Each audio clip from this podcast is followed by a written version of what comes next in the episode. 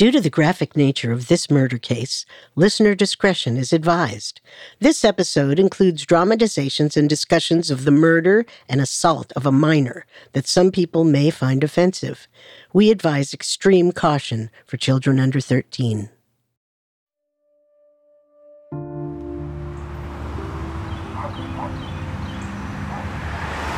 In 1960, Sydney, Australia was a bustling metropolis down under. Its skyline was dominated by the Harbour Bridge, but construction had already begun on the jewel of the city, the Sydney Opera House. To fund construction of the iconic structure, the state of New South Wales turned to a government sponsored lottery.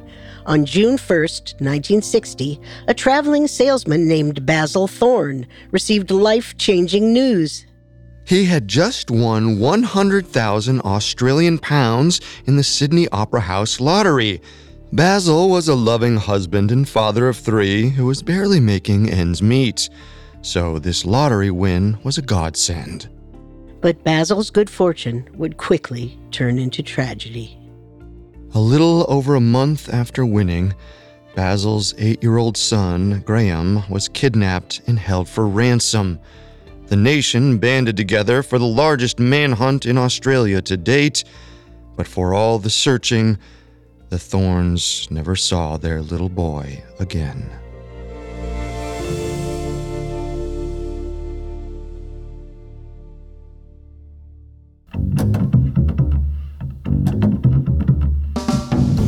Welcome to Solved Murders True Crime Mysteries, a Spotify original from Parcast.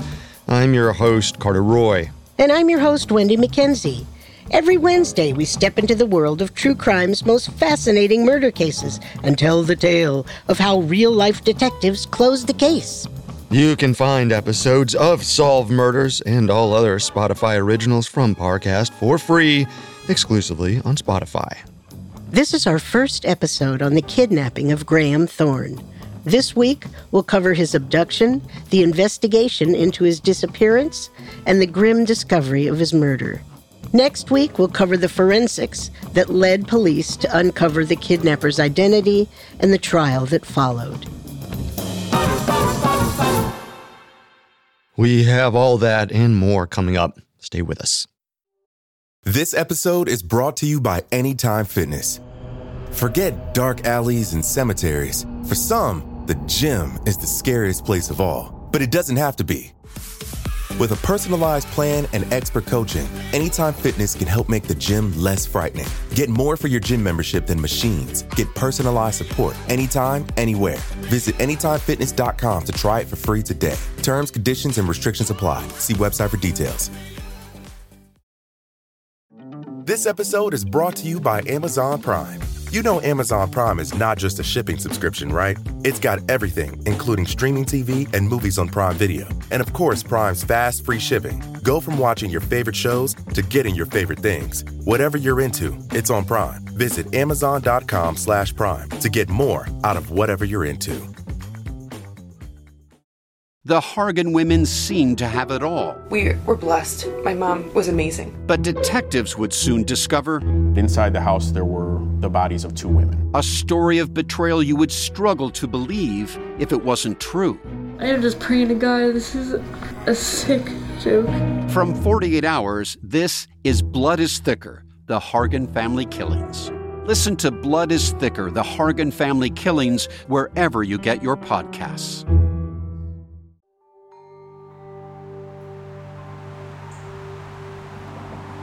Eight year old Graeme Thorne was tall for his age. He had fair hair and gaps between his teeth. He was a friendly, chatty little boy who always had a smile on his face. Graeme's morning routine was always the same. Every day around 8:15 a.m., he left his family's small rented apartment in Bondi Beach and walked a few blocks to the corner of Wellington and O'Brien Street.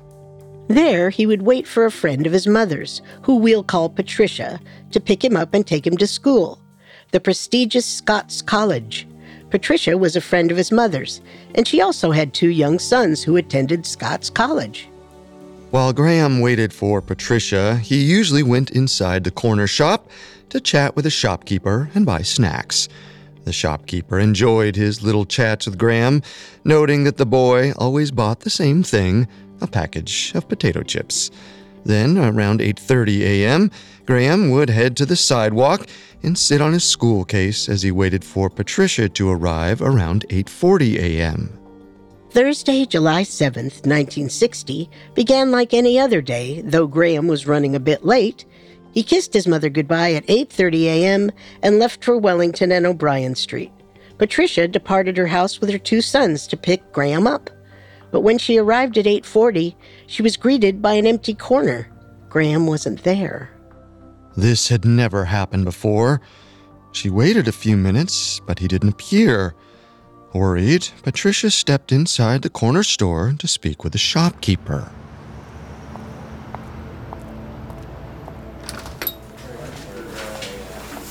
Good morning. Hello there. Uh, have you seen a little boy? He's usually outside your store in his school clothes. Oh, you mean Graeme? He's a wise little tyke. Loves his potato chips. But I haven't seen him this morning. Is something wrong? Well, maybe. I pick him up outside your shop every day and take him to school. But today he's not here. You're sure you haven't seen him? Absolutely. Perhaps he's sick. No, no, I don't think so. If you see him, tell him his mother's worried. I, I will. I'm sure he'll turn up. He's a charming boy. Patricia then drove to Scots College to see if he was in class. He was not. So Patricia headed back to Frida's and told her the news. Graeme was missing. Frida immediately called the police. At 9:30 a.m., approximately an hour after Graeme's disappearance, a sergeant arrived to get more information. To protect his privacy, we'll refer to him as Sergeant O'Rourke. So, he's been missing how long? Patricia always picks him up around 8:40, but he wasn't there. The shopkeeper hasn't seen him nor his school. I'm just so worried that Calm down, ma'am. Uh, I'm sure he's just being a rascal, like most young boys. Uh, might he have run into someone he knows? Gone on a lark? he's very friendly. He'll talk to anyone, but he wouldn't wander off on his own. Have a feeling we'll find him straight away. Now, what was he wearing? Hello? Is that you, Mrs. Thorne? Please give the phone to your husband. What's this about? I have your son. Frida, Frida, who is it? They're asking for Basil. You better take this, Sergeant. Hello? Mr. Thorne, I have your boy. I want 25,000 pounds before 5 o'clock this afternoon. I'm not fooling. 25,000 pounds? Where am I going to get that kind of money? If I don't get the money before 5 o'clock, I'll feed the boy to the sharks. Sergeant, what did he say? Mrs. Thorne, I think your boy's been kidnapped. Amazingly, Sergeant O'Rourke, the first officer on the case, was one of the few people in Australia who didn't know that the Thornes were lottery winners. Frida explained that they had just won 100,000 pounds in the Sydney Opera House lottery, equivalent to over 2 million US dollars in today's money. Which meant that the Thornes, who previously didn't have enough money to buy one house, now had enough money to buy several. Once Sergeant O'Rourke heard about the money, the motive was clear. He immediately alerted the police department about the kidnapping and ransom of young Graeme Thorne. While Frida met with the police, Basil was on an airplane flying home from a sales trip, completely unaware of the kidnapping. He was told the news by a police officer who met him in the Sydney airport. Basil was horrified to learn that the lottery win had put his family in danger. In those days, there was no expectation of privacy like there is now. On June 2nd, the day after Basil was notified of winning the lottery, his picture and home address had been splashed all over the news. The police believed that this was how the kidnapper was able to find the Thornes and target young Graeme. To prevent further harm to the Thornes, the police tried to keep Graeme's kidnapping under wraps, but a reporter had already been tipped off. The abduction and ransoming of a child had never occurred before in Australia. Australians knew that it happened in other parts of the world, but they never conceived that it could happen on their soil. This was a front page story. It was published in the afternoon edition of the paper, just a few hours after Graeme was kidnapped. Before long, the entire country was grappling with the news that a little boy had been taken for money. The police had already started an intense door to door search of the area. When the story broke, they decided to embrace the publicity and ask people to call in with tips. While authorities searched for Graeme, detectives were hard at work generating theories on who the kidnapper could be. This man on the phone, the kidnapper, you say he had an accent? Yes, a distinctly European accent. From what country? I couldn't place it. It felt Eastern European or maybe Greek. Perhaps he's an immigrant. They're poor, and some of them come from lawless nations. But uh, how did a strange immigrant man kidnap a boy in broad daylight on busy streets without anyone seeing it happen? He must have been planning this for some time. It's the only explanation. Perhaps the kidnapper spun a yarn and the boy went willingly? Or perhaps, perhaps the man was working with someone. A woman, a kindly woman who convinced the boy to go with her. Yes, yes, that's it. A child is much more likely to trust a strange woman than a strange man. There must be more than one kidnapper involved here.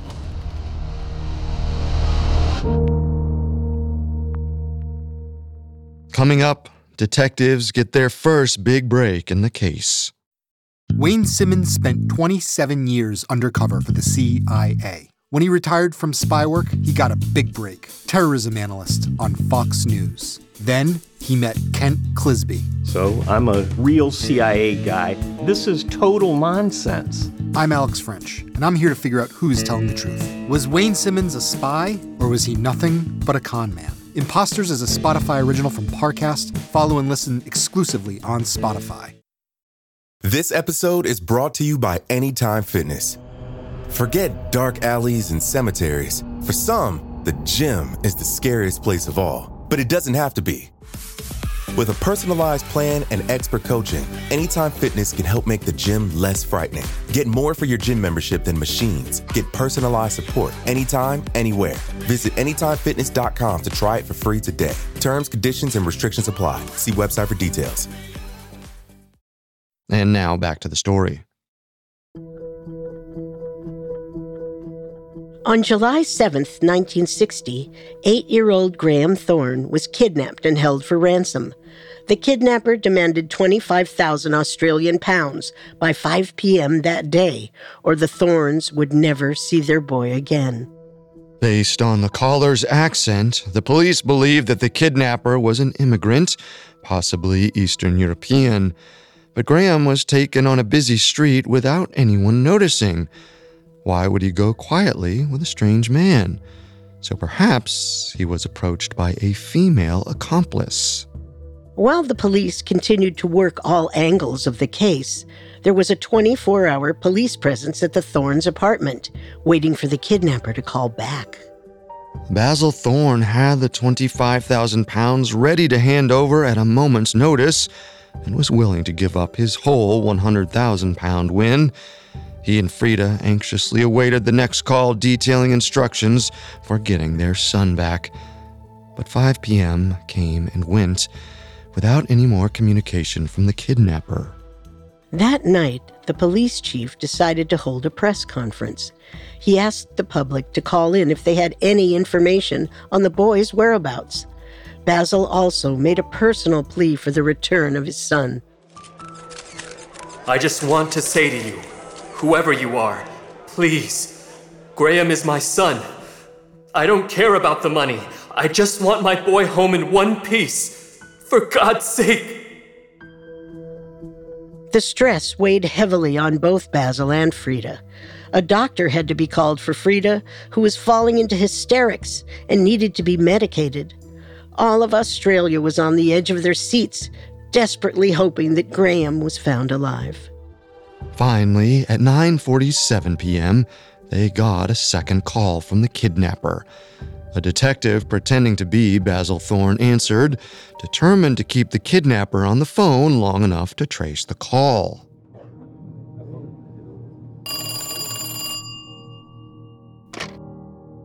Hello? Basil Thorne? Yes, that's me. Excellent. I'm happy to hear that you value the life of your son. Yes, yes, of course. I just want him back safe and sound. Then here's what you need to do take the money, put it in two paper bags. And... Wait, wait, slow down. This is all going so fast. Let me. Let me find a pencil and paper to write this down so I get it all. Hello? Hello? He's gone. The kidnapper had hung up without telling the Thornes where to drop the money. The police scrambled to figure out what had gone wrong. Desperate for leads, they followed up on the numerous tips from the public. Most were dead ends, but there was one promising call that came in shortly after Graeme's disappearance. It was from a gas station owner in Pennant Hills, 18 miles northwest of where Graeme was taken. Graeme Thorne tip line, how may I help you? I've got important information concerning the kidnapping of Graeme Thorne. I'm sure you do. I swear I just saw him and the kidnappers. Swear on my life. Please tell me exactly what it is you saw, sir. It was two men, a woman, and a boy matching Graeme's description. They looked foreign, Italian or Maltese, perhaps? And you're certain that the boy looked like Graeme Thorne? Spitting image of what I've seen on TV. They pulled into the station late at night around 10 p.m. after waiting across the street for another customer to leave. That's what made me notice them. They wanted a full tank of petrol and a barrel more for the road. Looked like they were heading out of town. It was very suspicious. Very. And the car was a black Dodge, a 1950 model, I believe, with no front plates. Just a moment, sir. Let me connect you with one of our detectives straight away. Hold, please. But as much as they searched for it, police were unable to find the black Dodge. They worried they'd lost their most promising lead. Graeme Thorne's case file was fast becoming the largest one in the history of the New South Wales Police Department. Every single tip was logged and followed up on, but none of them were helpful. Meanwhile, the kidnapper continued his radio silence. Then, late at night on July 8th, the police received a phone call. A concerned citizen had found a child's school case in a park in French's Forest, a bushland area about 14 miles north of where Graeme was kidnapped. When the police arrived, they saw that the case had a name written on it G. Thorne. They had found Graeme's school case, which meant they needed to expand the search zone and widen the already vast manhunt hundreds of police and soldiers began combing the area where it was found. The search perimeter was also expanded to include neighboring cities and towns, and crews worked through the weekend. The police raced against the clock to find Graeme alive. 5,000 posters with Graeme's picture on them were printed and distributed. Newspaper publishers offered a 15,000 pound reward for information on Graeme Thorne, and the New South Wales government announced a £5,000 bonus. The manhunt became one of the largest in Australian history. It seemed that everyone was pitching in to find Australia's beloved son, Graeme. While authorities searched, the police had been able to trace the two phone calls from the kidnapper. The first one had come from a phone box just north of the Spit Bridge, about 20 minutes north from Graeme's home. The second call late that evening had come from a phone box in Seaforth. It was the same area where Graeme's school case was found.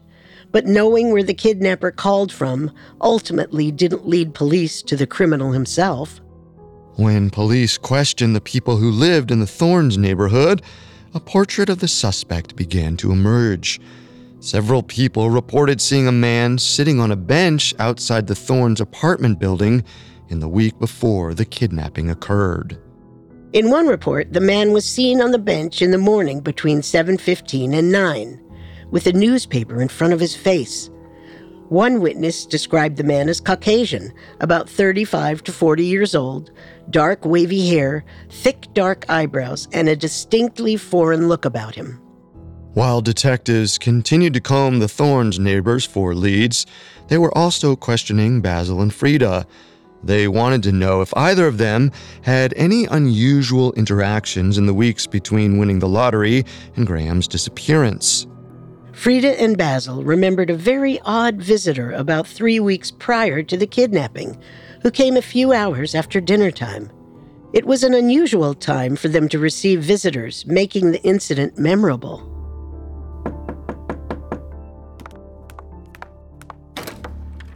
Hello?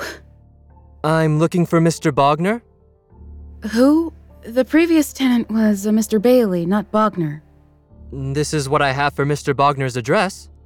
Well, we've only been here about 12 months. You should try our neighbor upstairs. She's been here a lot longer. Is your phone number 307113? How did you get that number? I know more than you think. I'm a private investigator, so is that the number? Well, yes, that's the number, but it's not even been connected yet. In Australia in the 1960s, it wouldn't have been difficult to get someone's phone number, even one that was unlisted or not yet connected. Just as the Thornes photos and address were published in the newspaper without any concern for their privacy, so too could anyone contact the operator and, with a little cajoling, be given someone's unlisted phone number. After this so called private investigator talked to Frida, he also went to talk to the lady who lived up the stairs. The next day, Frida and her neighbor got together and discussed the incident. He's an eccentric, I'd say. Most private investigators are. I was trying to figure out his background. I found him quite odd. Did you know of this Mr. Bogner he was looking for? Bogner? Who's Bogner? He asked me about Mr. Bailey, who used to live in your apartment. Well, I told him about Mr. Bailey, but he came to me asking about a Mr. Bogner. He never mentioned a Bogner to me. Said he was looking for a Mr. Bailey. That's frightfully odd. I wonder why he would change a story like that. He must have been after something else. At the time, Frida had been very suspicious of this so called private investigator who had knowledge of their not yet connected phone number and told her neighbor a different story. All of this ensured that she had a very clear memory of what he looked like. Even though the event had happened three weeks earlier, she was able to give the police quite a lot of detail on the person. Her description of this man matched the ones her neighbors gave late 30s with dark wavy hair and a foreign look about him. But what clinched it for everyone was when Frida remarked that the man had a distinctly European accent, just like the man who'd made the first two ransom calls. It seemed the kidnapper had taken the incredibly bold step of revealing himself to Graeme's parents before the kidnapping. And now, the police hope to turn this information to their advantage and find both the kidnapper and Graeme alive.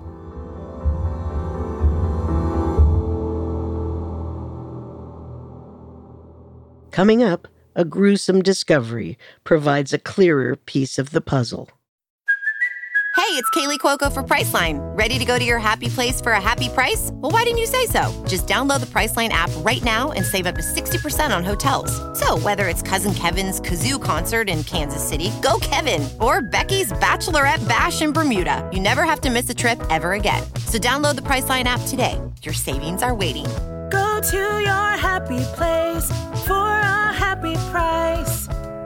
Go to your happy price, Priceline. This episode is brought to you by Amazon Prime. You know Amazon Prime is not just a shipping subscription, right? It's got everything, including streaming TV and movies on Prime Video. And of course, Prime's fast, free shipping. Go from watching your favorite shows to getting your favorite things. Whatever you're into, it's on Prime. Visit amazon.com slash prime to get more out of whatever you're into. And now, back to the story.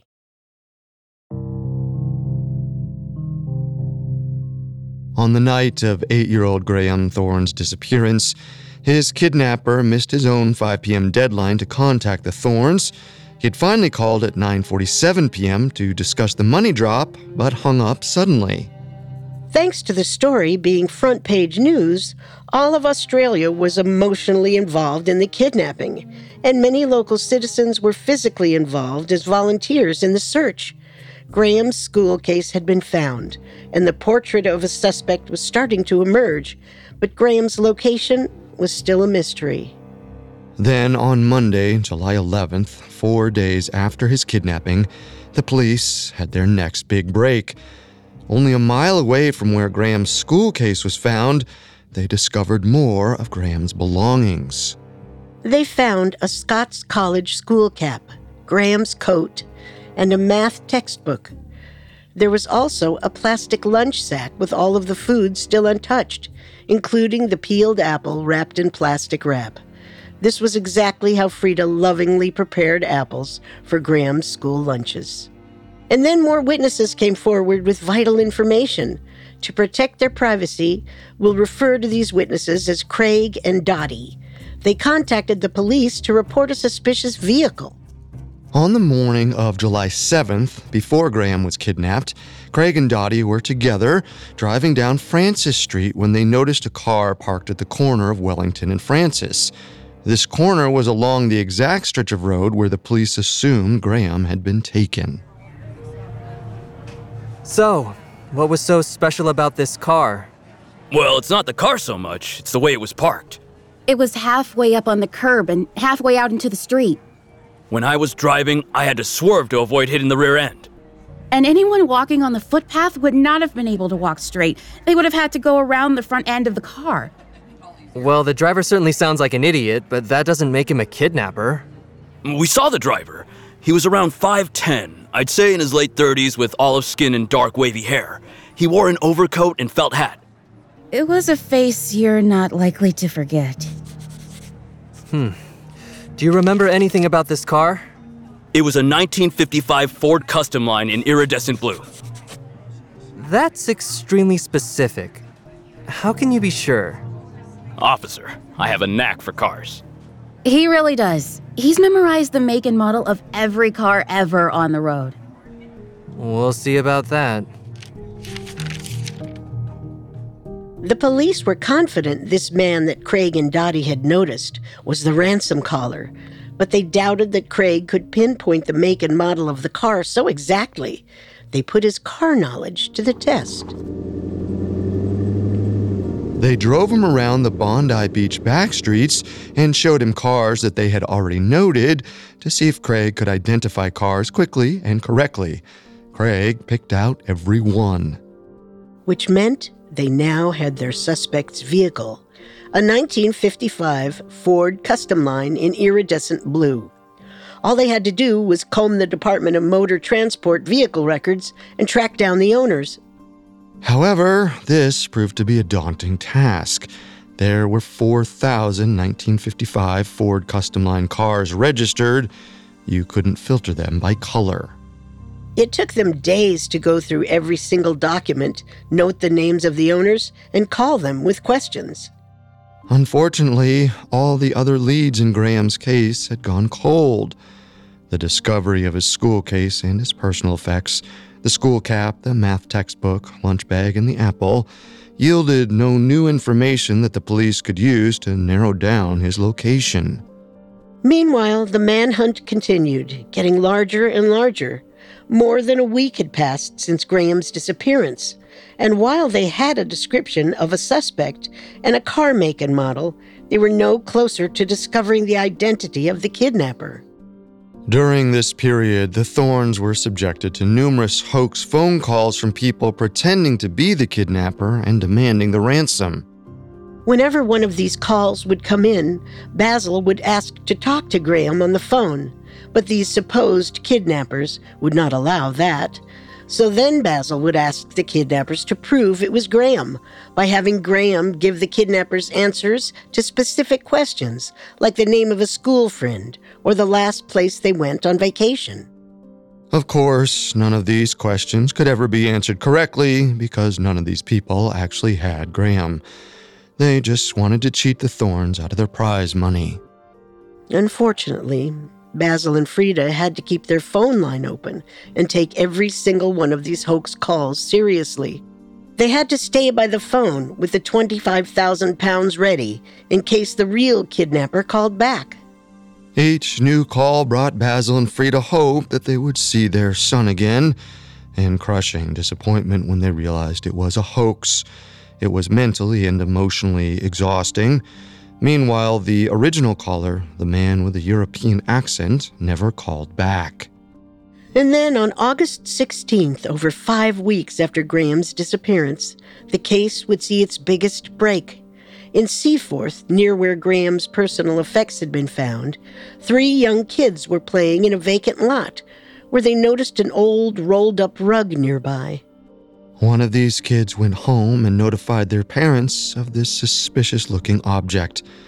That night, the parents inspected the abandoned rug and realized there was something hidden inside. It was the body of Graeme Thorne. Basil and Freda's greatest fear had been realized. Their little boy was never coming home.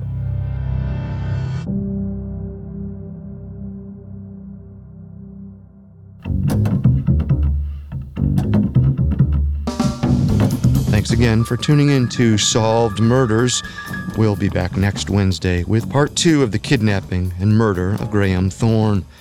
We'll learn how the forensics from Graeme Thorne's body revealed the killer's identity and led to his arrest. For more information on Graeme Thorne's murder, amongst the many sources we used, we found Kidnapped, the Crime That Shocked the Nation by Mark Tedeschi to be extremely helpful to our research. You can find all episodes of Solved Murders and all other Spotify originals from Parcast for free on Spotify. We'll see you next time. if we live till next time. Solve Murders True Crime Mysteries was created by Max Cutler and is a Spotify original from Parcast. It is executive produced by Max Cutler, sound design by Michael Langsner, with production assistance by Ron Shapiro, Carly Madden, and Freddie Beckley. This episode of Solve Murders was written by Shilpi Roy, with writing assistance by Abigail Cannon. The amazing cast of voice actors includes Tom Bauer, Eddie Lee, Julian Smith, Rebecca Thomas, and Kimlin Tran. It stars Wendy McKenzie and Carter Roy.